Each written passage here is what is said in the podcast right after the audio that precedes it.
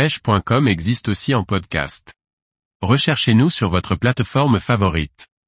Zander Pro trois, épisode quatre, tous derrière Nay's et L M A B la semaine prochaine. Par Thierry Cendrier. Ce quatrième épisode marque la fin de la journée du bord et permet de prendre la température pour la victoire finale. Trois équipes sont désormais à égalité et peuvent prétendre au trophée, mais pour l'équipe Rodhouse, Fiiish leur destin n'est plus totalement entre leurs mains. Tony, ça avait mieux donné. On savait qu'on aurait moins de touches sur ces spots, mais qu'on pouvait prendre des plus gros.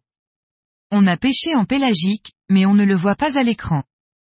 On pêchait la couche d'eau à la recherche de poissons plus gros décollés éventuellement actifs, il y avait douze mètres de fond. La pêche était faite donc l'objectif c'était un gros fish en pélagique, on y allait pour une touche. On aurait très bien pu rester sur l'autre poste, se reposer un peu, faire une grillade et reprendre et on aurait peut-être refait le double jusqu'au soir. Clairement on pouvait atteindre quatre-vingts à quatre-vingt-dix poissons sans problème, mais cela n'avait aucun intérêt, car l'objectif était d'aller chercher deux points du bord. Mais on voit bien qu'une fois de plus il y a toujours une équipe qui nous embête. Cette fois-ci, c'est Shimano qui a très bien pêché et a trouvé le truc proche de la bordure très léger. Les autres équipes présentes n'ont pas trouvé ou ne sont pas sur la bonne veine d'eau, mais clairement ils ont su faire la différence. L'analyse est intelligente, les autres pêchent assez lourd et eux sont en texan léger sur la bordure. On voit d'ailleurs que Freddy Arbor fait un joli poisson un peu dans les mêmes conditions. Shimano nous prive de ce deuxième point du bord, mais les écarts sur le top cinq sont bien moins marqués que sur les autres années. On est à trois cent vingt-neuf, comme Ney et Shimano est à trois cent cinquante-trois. On a un top cinq loin d'être déconnant, mais bon c'est le jeu. vingt centimètres sur cinq poissons, on n'est pas ridicule, mais ça suffit pour nous priver de ce deuxième point qui nous aurait permis d'être favoris pour la victoire finale.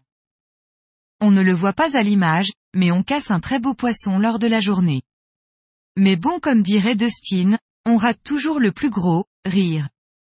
Ce n'est pas grave dans l'absolu, car il n'aurait pas été suffisant pour gagner un point de plus.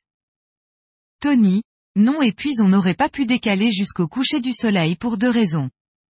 On a poussé, mais on était vraiment très fatigués, sincèrement on était cramés. On le voit à nos têtes d'ailleurs. Rire. Quand on arrête on a encore trois heures de route à faire derrière. Et puis on a aussi nos dix heures de pêche réglementaire, donc on ne pouvait pas pêcher plus longtemps. Tony. Ben oui ça a une influence comme sur la plupart des espèces, mais ça dépend aussi des endroits et des milieux.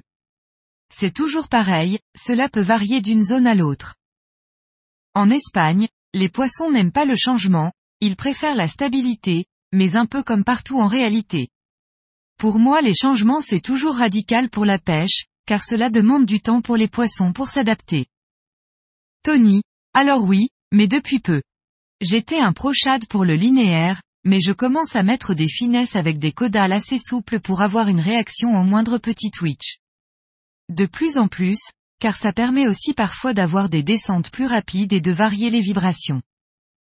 L'animation est un peu différente, il faut s'adapter aux envies des cendres et aux leurs choisis. Mais là où on est fier, c'est que l'on voit sur les deux dernières saisons que ce n'est pas parce qu'on est en Espagne que l'on fait des scores de dingue. Faut vraiment les trouver. Relax fait quatorze poissons du bord, c'est une belle pêche et il ne faut pas l'oublier. L'année dernière on ne faisait pas ça.